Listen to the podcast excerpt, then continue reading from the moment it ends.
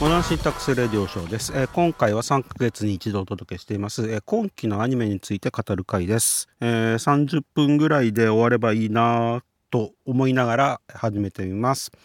例によって、えー、あいうえお順で私が見ている、えーアニメについて軽く紹介したいと思います、えーまず一発目は、えー AI の遺伝子ってやつですね。えーこれはあのチャンピオンコミックスっていうところで、えー連載している漫画なので、えー見た方も多いかと思いますが、えー話題の AI をテーマにしたものです。えーとまあ、AI なんですけれども、えーといわゆるロボット的なものの中に AI が組み込まれた、えーといわゆるヒューマノイドっていうやつですね。えーそれが、まあえー当たり前のように人間社会でこう生活していくっていうか、まあ、働いているというか共存しているというか、まあ、そういう社会を描いていて、えーそんなところのいろんな問題点だとか、まあ、悪い話ばっかりじゃなくていい話もあったりとかして、え AI が実際にこう社会の中で生きていくとなると、えこんな風になるのかなというような未来を見せてくれる、え面白いアニメになっています。えーおすすめですねこれは。はい。続きましては、えー、あやか。あやかっていうと,、えー、と女の人の名前かと思っちゃうんですけどもこれは多分ですねあやかし、まあ、幽霊っていうか、まあ、やばいやつですねのお話かと思うんですけれどもえっ、とまあそういうあやかしを、えー退治することができる、まあえー少年がおりましてでその人が能力に目覚めたんだけどまだ未熟で、えーまあちょっと破天荒な先生に弟子入りしでまあその先生の先生だった人のところに行ったりとかして、まあ、どんどん成長していくというような、えーお話です。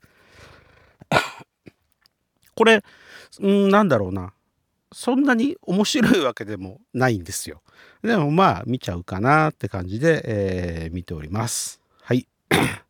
えー続きましてはですね、アンデッド・ガール・マーダー・ファルスってやつですね。えーっと、これはですね、19世紀末の、まあ、吸血鬼とか人狼とか、まあそういう、なんていうの、モンモンスター？やばいやつ？が、えーっと、いた時代のお話で、まあ何かしらその不可解な殺人事件が起きて、まあそれを解決する、えー胴体のない首だけの、えー少女。の探偵さんと,、えー、とそれの部下である、えー、と人間と鬼の、えー半分こずつの人の探偵さんとあとまあそのなんだ首だけの首だけん？顔頭だけ。頭だけの人の、えー従者であるメイドさん。でこの3人が、まあ、不可解な事件が起こったら、えーそれを解決していくというお話です。まあ、基本的にはですねあの探偵ものの、まあ、推理小説というか推理アニメですね、えーまあ、体裁はそのやばい系のモンスターが、えー出てくるんですけども、まあ、本質は、えー、と推理ものって感じですね。はい、えー続きましてはですねえー、とうちの会社の小さい先輩の話ってやつです。でまあこれはよくある、えー会社のほのぼのとしたラブコメディみたいな感じで、まあ、主人公はとっても小さい先輩の、えー女子社員さんでで新入社員の、えー篠崎くんっていうのがまあいろいろ教わりながら先輩に憧れてって、えーだんだん距離が縮まっていくっていう感じの、まあ、ラブコメえーです、えー非常にあの何て言うんでしょうかね安心して見ていられるほのぼのとした感じの、えーアニメになってます。えー続いてはですね英雄教室ってやつですね。あのーこの後あのスパイ教室ってやつの話もするんですけど、まあ、教室なんでえっ、とまあいろいろ教えを請う類のものかなと思いながら見ていたんですけれども、えーで英雄っていうとそのなんだろうなうんとうーんと英雄？知性と腕力を兼ね備えた人？みたいな感じかと思うんですけれども、まあ、基本的にはですね魔法ですね。で魔法を使ってまあなんかするんですけどまだちょっと話が進んでいなくって、えー、まあ主人公の少年が学校に入り、えー、お友達たくさん作りたいと言って、まあ、いろんな人とお友達になりつつえー、っとまあそこでそのお友達が生み出すいろんなトラブルがあってそれを解決しつつ、まあ、友情を深めていく系の、えー、お話ですね。でこれはあの原作はライトノベルだそうで、えーと、いわゆる漫画がない形なんで、まあえー、本読んで絵はどういう風になるのかなと、えー、想像してた人は、えー、これを見るとふんふんふんって感じになるのではないでしょうか。はい、続きましては、え、おかしな転生ってやつですね。これおかしなっていうのは、あの、変っていう意味じゃなくて、スイーツですね。え、お菓子。はい。で、えっ、ー、と、まあ、転生もので、えー、現世では、え、ー、と、お菓子職人だった、えっ、とね、天才的なお菓子職人だった人が、まあ、えとある事故で死んでしまいまして、で、転生したら、あの、まあ、子供になっていて、で前世の記憶持ってるんですけれども、まあ、お菓子を作るための、えー、材料っていうのがその時代は、えー、あんまりなくって、でまあ、えー、昔はその大人だったんでその時の知恵を出して、えー、持っている領土あそうだお父さんがね領主様なんですよ。でその貧しい領土をだんだん豊かにしていきつつ、まあ、いろんな、えー、作物を作り、まあ、お菓子を作れるような、えー、環境にしていくと。でまあ、えー、その領土を豊かにしていくためには、まあ、いろんな、えー、外交的な話も出てくるんで、えーまあ、その辺のところがこう割と見てて、えー、面白いかなって感じです。はい、これね結構ね僕好きです。はいえー、続きましてはですね、えー、彼女をお借りします第3期、えー、第3期ということで、まあ、1期2期見てないと全然わからないのですが、えーと、少年マガジンで連載している、まあ、ラブコメですね。はい、で今回はですねあの水原さんという主人公のあの女性がおるんですけれども、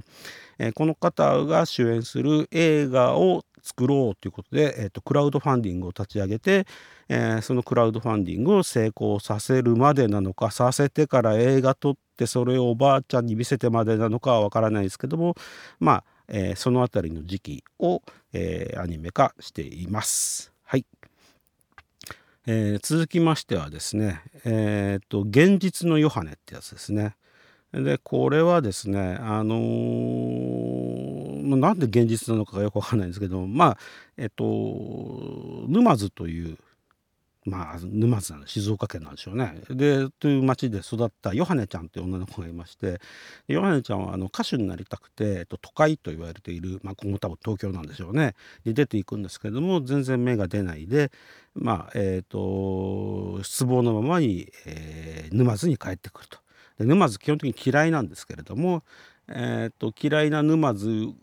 が、えーとヨハネちゃんの昔のお友達によっていろいろいいとこを見せられて、まあ、だんだん好きになっていくっていう感じのお話です。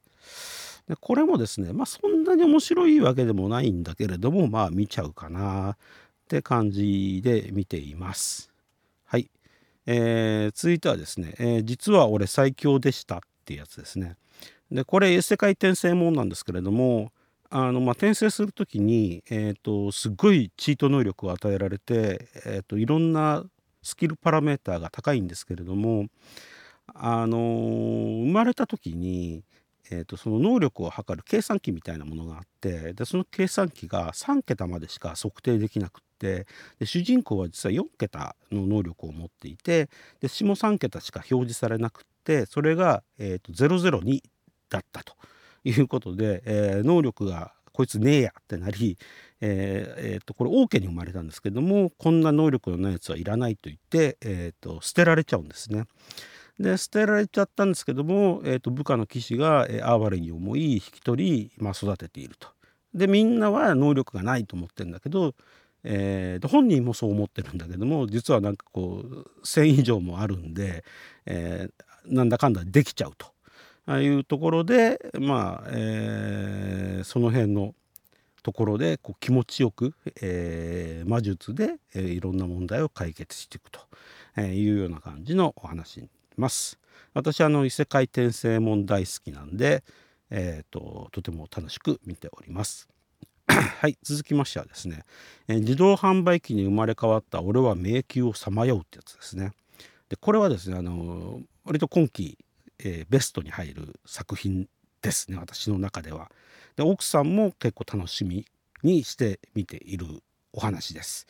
であのまあタイトル通りで異世界に生まれ変わったら自動販売機になっていたってやつでで自動販売機になった主人公と一体話をどう作っていくんだろうと思いながら見たんですけどもこれがですねまあなかなかよくできていて、えー、と毎回こうなんかいろんな事件が起こるんだけれどもま自動販売機ならではの問題解決をしていきで最後はみんなハッピーエンドみたいな感じでで非常にいい感じの、え、アニメになっています。で面白いのはですねあの、まあ、自動販売機っていうとその飲み物の自動販売機、えー、を想像するんですけれどもこの人そのえっと、1体でありながらいろんな自動販売機に変身できるんですね。でまあ通常は飲み物を売ってんだけども、まあ、ある時期になるとおでんを売ったりカップ麺を売ったり、えー、あとあの T シャツ下着とかタオルとか、えーと、いわゆる世の中に存在している自動販売機のいずれにも変身できると。で物を無限に提供できると。えー、いうことで,、えー、でしかも電気がなくても動いているということで、えーまあ、非常に、えー、面白いなというところで、えー、やっておりますので皆さんもこれは是非一度見てみるといいのではないでしょうかと思っております。はい、続きましてはですね「死神坊ちゃんと黒メイド」第2期ってやつですね。えこれはですね、まあ、第1期見てないと全然わからないんですけれども、えー、触られたものを全て死なせてしまうという呪いをかけてられた、えー、坊ちゃんが主人公で、まあ、それを支えるメイドさんのお話ですね。でまあえー、っとまあなんて言うんでしょうねまあ一気見てないと全然面白くないとは思うんですけれども、まあ、一気見てる人はとっても楽しく見れているお話ですね。でまあだからその触ら触られると相手を殺しちゃう坊ちゃんと,、えーとまあ、メイドさんとの、えー、とほのかなえー、ラブロマンスみたいな感じっていうかなっていうのかなあとはそれを取り巻く人たちの、えー、関係性とか、まあ、その辺のところが、えー、非常に見応えがあるのではないだろうかというふうに思っております。え続きましてはですね「シュガーアップルフェアリーテイル」え、第2クール、え、これも第2クールということで第1クール見てないといけないんですけれども、まあえーと、砂糖菓子職人である主人公の女の子のアンっていうのがおりましてで、まあ、第1期では、まあ、大会があって、まあ、そこで優勝するかどうかってところが見ものだったんですけれども、まあ、見事優勝したんですけれども、まあ、女性ということもありまして、えーとまあ、職人さんの世界なんで、えー、なかなか軽んじて、えー、見られてしまうんですけれどもそんなアンが、えー、とある工房に入りまして、えー、でそこがなんかこうダメになりつつあるような工房で、まあ、それに対して、まあ、案がなんとか、まあ、既存の職人さんが頑張って、えー、盛り返していくという感じのお話になっております。はい、えー、続きましてはですね「呪術廻戦開玉玉折」ってやつですねこれ第2期ですね。えー、今回はえー、っとおっこつくんじゃねえや。あの五条悟と、えー、なんだっけな。な、えー、げげなんとかすぐる。という、えー、2人の、えー、人がおりましてその人たちの、えーと、高専時代、えー、要するに学生時代の頃のお話ですね。はい。えー、っとそれでまあやっぱりですね面白い。呪術廻戦は面白い。えー、でなんといってもそのマッパのですね作画がすごくってですねこうもうだから絵は絵ととにかくすごいんで話が分からなくても、まあ、絵だけ見てるといいかなというぐらいですね。あさっきの人ねゲトすぐるだそうです。今調べました、えー、でまあとにかく作画がすごいんで、えー、マッパすげえなって感じなんで、えー、ぜひえー、見てみるといいのではないでしょうか。でちなみにですね私あの少年ジャンプで、えー、呪術廻戦を見て読んでいるんですけれどもあのえこんな話あったっけなという、えー、遠い記憶の彼方に、えー、なくなってしまったようなものが、えー、展開されておりまして、え、そんなわけでとっても楽しく、え、見ることができておりますと。はい、えー、続いてはですね、え、白聖女と黒牧師ってやつですね。えー、とこれはあの、聖女様と、えー、とある教会の牧師さんのお話で、えー、これもラブコメです。で何て言うんでしょうねあの1話完結で、えっと、ちょっとお互いがこうなんか鈍感なところがある2人がだんだんとこう惹かれ合っていくっていう様が、えとってもほのぼのとして、え安心して見れるお話になっておりますので、えー、そういうのが好きな人は見てみると良いのではないでしょうか。えー、はい続きましてはですねえっ、とシンジュラリティ・ノワールってやつですね。これシンギュラリティじゃなくてシンデュアリティっていうやつでこれどういう意味なのかよくわからないんですけれどもまあえー、っとまあ未来の話ですね。で未来で割とちょっと大敗して荒廃してしまった感じの世界でまあその中でこうロボットを使ってまあ、過去の遺産を、えー、発掘したりだとか何とかしている人たちとまあなんか、えー、なんか悪い人が出てきたりとかするところの戦いのお話なんです。でまあこういう拙い説明の通り私は見てはいるんですけどもなんだかあんまりよくわからないなあんまり面白くないなと思いながら、えー、見ておる次第でございます。はい、続きましてはですね、えー、好きな子が眼鏡を忘れたってやつですね。でこれはですねあの、まあ、からかい上手の高木さんみたいな感じで、えーと、教室の右側の一番後ろの隅っこに座っている男の子と女の子が主人公でで、まあ、主人公の女の子のは、えーと極度に視力が悪くって眼鏡なしではもうほとんど何も見えないんだけれども なぜか学校に来る時に眼鏡を忘れてしまっていてで目が見えないことで起こるいろんなことに対して、えー、もう一人の男の子の小村君というのが、えー、いろいろサポートをしてあげるっていう感じのお話です。でまあ中学生の話なんでえっとなんでしょうねそれほどそのなんだろうなこうラブラブした感じではなくってまあ照れたりとか、まあ、えー、と非常に素直な気持ちでお友達をサポートしてあげようみたいな感じでやっていて、えー、その辺のところがまあ、えー、ほんわかしていいのではないでしょうかとは思うもののあのですねこの主人公の三重さんっていう女の子は目が見えないんですけれど目が見えないです弱視なんですけれども近眼、えー、なんですけれども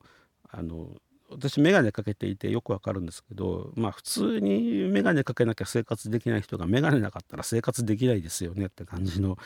ところで、まあ、よくまず家を出て学校に来れてるなっていうのがすごいなと。しかもですね教室の一番後ろなんですよ。であんなのもう全然黒板なんか見えるわけないんで、えっといる意味がねえなとかって思いながら、まあ、見ているんですけれども、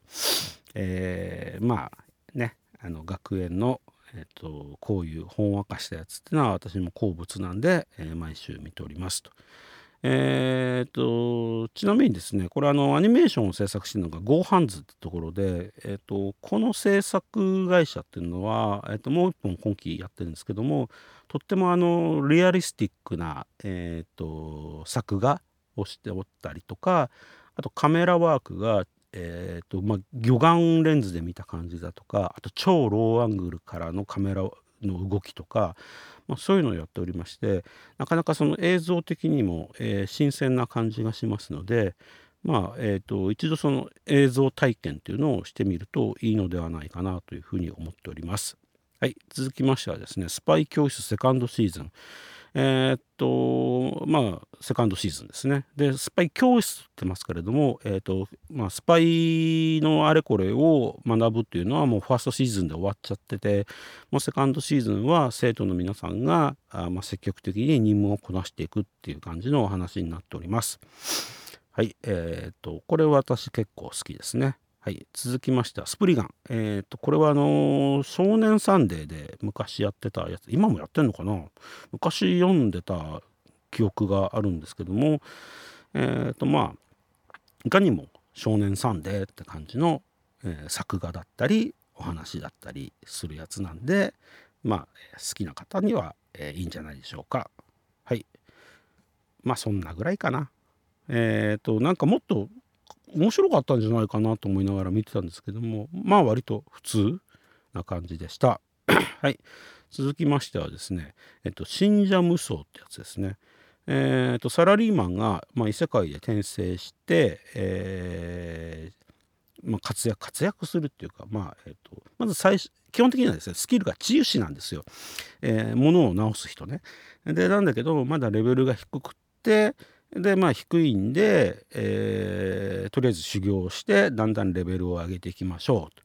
う。で治癒士なんでえっ、となんていうか筋力的なところがあまりないんで、まあえーギルドに入って体を鍛えて剣術を鍛えてって感じで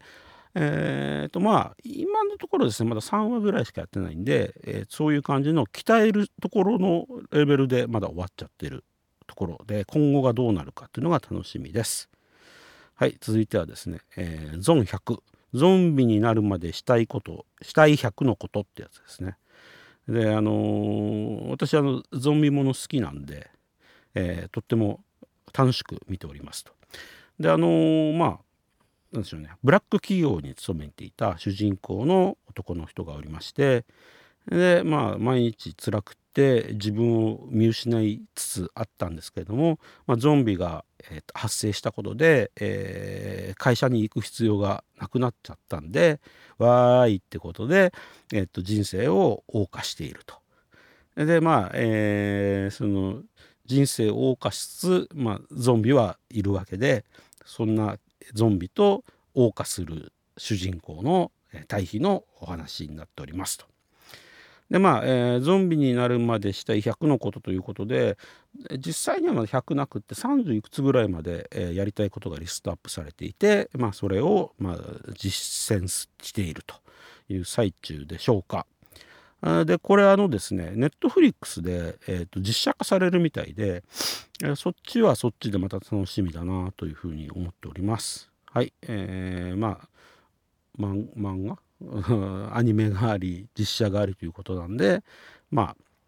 人気なんでしょうね。はい、続きましてはダークギャザリングってやつですね。でこれもですね私好きなタイプのやつでえーっとまあ主人公は霊媒体質でまあちょっとこうなんかうんと霊霊を体にちょっと持っているみたいな感じでそこに、えーまあ強い霊媒体質の女の子少女、が現れてでまあその子と一緒に、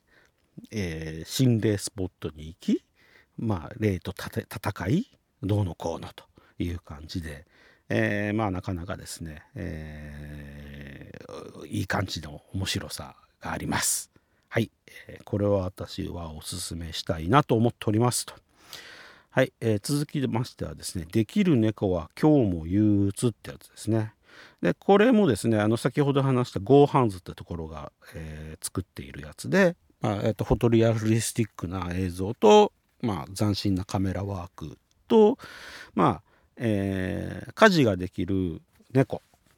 喋れないけど人間の言っていることはなんとなくわかるような猫と仕事はできるが、えー家事家庭内のことは一切できない OL さんの、ま、共同生活のお話です。はいえーこれもですね、えーほのぼのとして、えーいい感じですので、えーぜひご覧になられると良いのではないでしょうか。はい、続きましてはですねテンプルテンプルということで、まあ、お寺ですね。でまあお寺はですねえーっと、まあ、女の人しかいない尼寺だったんだけれどもなぜかそこに、えーっと男の子が、えー居座るようになりまして同居？居候、ま、するようになりましてまあえー、とそこで、まあ、起こるドッタンバッタンという、えー、青春お寺ラブコメ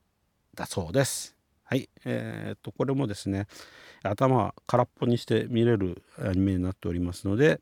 えー、ぜひご覧になってみてはいかがでしょうか。続きましてはですね7つの剣7つの魔剣が支配するっていう、えー、アニメなんですけれどもこれはまだちょっとよくわかんない、うん。まあ、魔法学校があってで、まあ、そこにまあ入学した新入生がおりましてただその魔法学校は、えー、2割の生徒が、まあ、行方不明になったりとか再起不能になったりするという、まあ、謎の学園でで、まあ、そんな謎の学園の謎が、まあ、じわじわと明かされていくという感じの話になっています。でまだ始まったばっかりなんでまだよくわかんないんですよ。なんで、えー、この辺りはこの後どうなるかってところで見ていきたいかなというふうに思っております。続きましてはですね「働く魔王様セカンドシーズン」はいセカンドシーズンですね。でこれはあの魔王様が、えー、現代社会に現れまして、えー、マクドナルド的なところでバイトしておりましてでまあえー、っとそれをえー、っとライバル関係まあだから勇者、え、勇者も、え、同じところに住んで、まあ、暮らしているんですけれどもまああのー、なんでしょうね。まいろいろ事件が起こりつつつつまあ、えー、生活を支えるために、えー、働いてお金を稼いでいくっていう感じのことを毎回やっているアニメ、えー、なんでしょうね。フリーター魔王が繰り広げる庶民派ファンタジーだそうです。はい、えー、まあ、これもですね、まあ、どうでもいいっちゃどうでもいいんで、えー、っと頭ポカーンとさせながら、えー、見ている次第でございます。はい、えー、続きましてはですね悲劇の眼鏡となる最強下道ラスボス女王は民のために尽くしますってやつですね。はい、えー、とこれ多分ラノベなんでしょうね。えでえー、っとあれですいわゆるあの乙女ゲームの主人乙女ゲームの世界に入っちゃった人のお話です。えーと、毎シーズン恒例のやつですね。で今回は、えー、極悪非道のラスボス女王に、えーまあ、転生しちゃったんですけれども、まあ、このままだと、えー、最悪の女王になってしまうのでなんとか、え、え、国と民のために、えー、良き女王になろうと、えー、運命をひっくり返そうとする女の人のお話です。でこれ結構よくって、えー、っと最新話は、えー、私はちょっと、えー、最後の方で涙ぐんでしまうほどいいなと思った感じのお話になっておりますと、えいうことで、えー、ぜひ皆さんもご覧になってください。はい、続きましてはですね百姓貴族ってやつですね。でこれはですね、えーと、荒川博夢というあの鋼の錬金術師で、えー、などで有名な漫画家さんがおるんですけども、えー、この人は実家は、えー、北海道で農業をやっていたということでで、まあ、漫画家になるまで7年間、えまあ、農業をやっていた時の経験を5分のアニメにしたやつです。でまあ、えやっぱり荒川博夢話の作り方がうまいんで、え、5分あっという間で面白いって感じで、え、毎回見ております。えー、続いてはですね、えーと、ブリーチ、えー、千年決戦編ですね。でまあブリーチはもうこれ第シーズンいくつぐらいなのか分かんないですけどもまあいつも通りのブリーチ。でもう最近はなんかよく分かんなくなってきててどっちが敵でどっちが味方なのかも分からずに私は見ているぐらいの感じになってるんですけどもあブリーチなんでねえまあ見とかなきゃやばいのかなって感じで見ています。はい続きましては文豪ストレイドッグス第5シーズン、えー、もうこれは第5シーズンまで来てしまいました。でまああの前回えー、っとまあ主人公たちが務めていた武装探偵社っていうのが、えー、罠にかけられてえー、犯罪者になってしまって、えーと、国中が、えーと、追うような状況になっていてそれが今回まあなんか疑惑がまだ晴れてんのかな晴れてないのかよくわかんないですけど、まあ、晴れそうな感じで話が進んでいてでまあ武装探偵社が、まあえー、と再集結して、えー、と罠にはめたやつらをなんとか退治するみたいな感じのお話になるんじゃないのかなって感じで、まあ、見ておりますと。でこちらはですねあのまあ作画がですねボンズがやっているんで、えー、結構絵見てても楽しいんで、えー、見ておりますと。ただですねその第5シーズンなんで前のシーズンみたいなやつ全然わかんないと思うんですよ。なので、えー、分かる人だけ見てみてください。続きましてはですね堀宮ピースってやつですね、えー、基本的には堀宮ですね、えー、これ堀さんと宮村さんっていう、えー、女の子と男の子の学園ラブコメなんですけれどもえっ、ー、とこれセカンドシーズンになります、えー、セカンドと言ってるんですけどセカンドシーズンになりますでファーストシーズンがですねえっ、ー、と2090何日ぶりと言ってたんで、まあえーと、大体8年ぐらいなのかな。ぐらい前にやってたアニメになるのかな。でまあそんなに時間があるにもかかわらずいきなりその前のシーズンの説明なしに始まるんで何が何だかわからない人が多数いるのではないだろうかと思うのですが、まあ、そんなことお構いなしに話がどんどんいってると。でえ、ー、と堀さんが女の子で宮村君が男の子なんですけども、えーと、宮村君はですね、えーと体にタトゥーを入れているんでえー、肌を見せたくないとだから、えーとまあ、体育の時も長袖着たりとか、まあ、水泳なんかは、えー、と全然やらないしあとも修学旅行行ってもお風呂入らないしみたいな感じなんですけどもその辺がまだあのちゃんと説明されてないんですよねそのセカンドシーズンの頭から。なんでなんで、えーと、宮村君はこんなにこう肌を見せたがらないのかっていうのが、えー、ファースト見てない人は全然わからないと、まあ、いう中で、えー、まあ学園生活がどんどん進んでいくと。いう感じで、まあ、なかなか面白いですね。これはね。はい。私は好きなタイプです、えー、続いてはですね、えーと、政宗くんのリベンジ R ということでこれもですね政宗くんのリベンジの第2期になるのかな。でまああのー、1期が終わってそれの続きでまあ8年前に、えーと、デブでさえなかった主人公の政宗くんを、えー、にひどい言葉をかけた、えー、足立さんという女の子がおりましてでその子に、えー、主人公が自分を惚れさせて惚れさせた直後に振るという復讐をしようというお話なんですけれども、えーと、今回は、まあ、そのなんでしょうね。舞台裏というか、えー、なんでそんなことになったかみたいな誤解を説明していて、えー、まあ、最後はハッピーエンドになるのかななんて思いつつ、えー、見ておりますが、えーと、これもですねあのファーストシーズン見てないと全然わからないので、えまあ、分かる人だけ見ていただければいいかなと思います。え続きましては「無職転生2異世界行ったら本気出す」ってやつですね。でこれも2です。はい、えー、ということで今回はそのまあタイトルの「無職転生」の無職だった部分っていうのは全く関係なくなっててもう本当に異世界で転生した、えー、生活を送ってていろんな事件が起こっててその続きっていう感じになっておりまして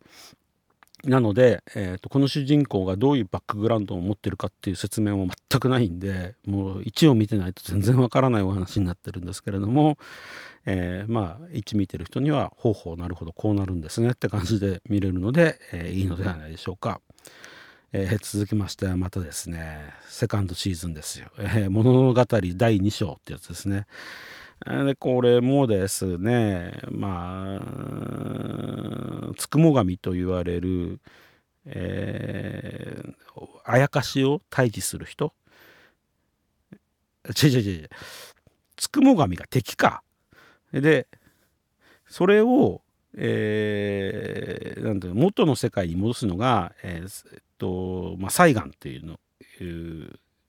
職業。がありまして西岸という職業をやっている青年のお話ですね。はい、でまあ、えー、敵のあやかし的なものが、まあ、人間なんですけれどもね特殊能力を持った人間がいろいろ襲ってくるのを、えーとまあ、阻止するみたいな感じのお話になっています。はい。これもですね、まあ、そんなに面白くないんだけどなんか見ちゃうんですよね。はい。続きましては、えーと、夢見る男子は現実主義者ということで、えー、これ学園ラブコメなんですけれどもまあえっ、ー、とまあ女の子がおりましてで夏夏川愛香さんという女の子なんですけれどもでこの子に憧れる佐城航君っていうのがありましてでまあ非常に、えー、アプローチを毎日毎日続けていたんですけれどもある日突然ですね、えー、もしかしたら僕は、えー、愛花ちゃんの邪魔になっているんじゃないだろうか。もう少し適切な距離を取ったらいいんじゃないか。というふうに気づきまして気づいたというか、まあ、考え始めまして。であんまり彩香ちゃんの、えー、近くをうろつかなくなってきたらこの彩香ちゃんはそれはそれで毎日来てたのにどうしたんだろうみたいな感じでなんか気になりだしたっていう感じの、えー、学園青春ラブコメになってます。はい、えー、まあねなかなかいいんじゃないですか。はい、続きましてはですね、ライヤーライヤーですね。えー、これはですね、まあ、学園がありまして、学園の中では生徒同士がランク付けをされておりまして、でそのランクは生徒同士が、まあ、バトルっていうかゲームをして、勝った負けたで点数がつき、それにつきランキングされていくと。で、まあ、えー、7つ星を持っていると、え、学園最強、最強になるんですけれども、えーま、とある間違いで、えー、ランク1ぐらいの人がランク7の設定になっちゃってでそれをめぐる、えー、攻防みたいな感じが、えー、繰り広げられています。で毎回あのー、バトルっていうかゲームがあるんですけれども、ま、勝てなさそうな設定っていうか状況の中でどうやって主人公が勝っていくかっていうのを見るのが、えー、醍醐味っていうか、まあ、このアニメの面白いところではないかと思いますと。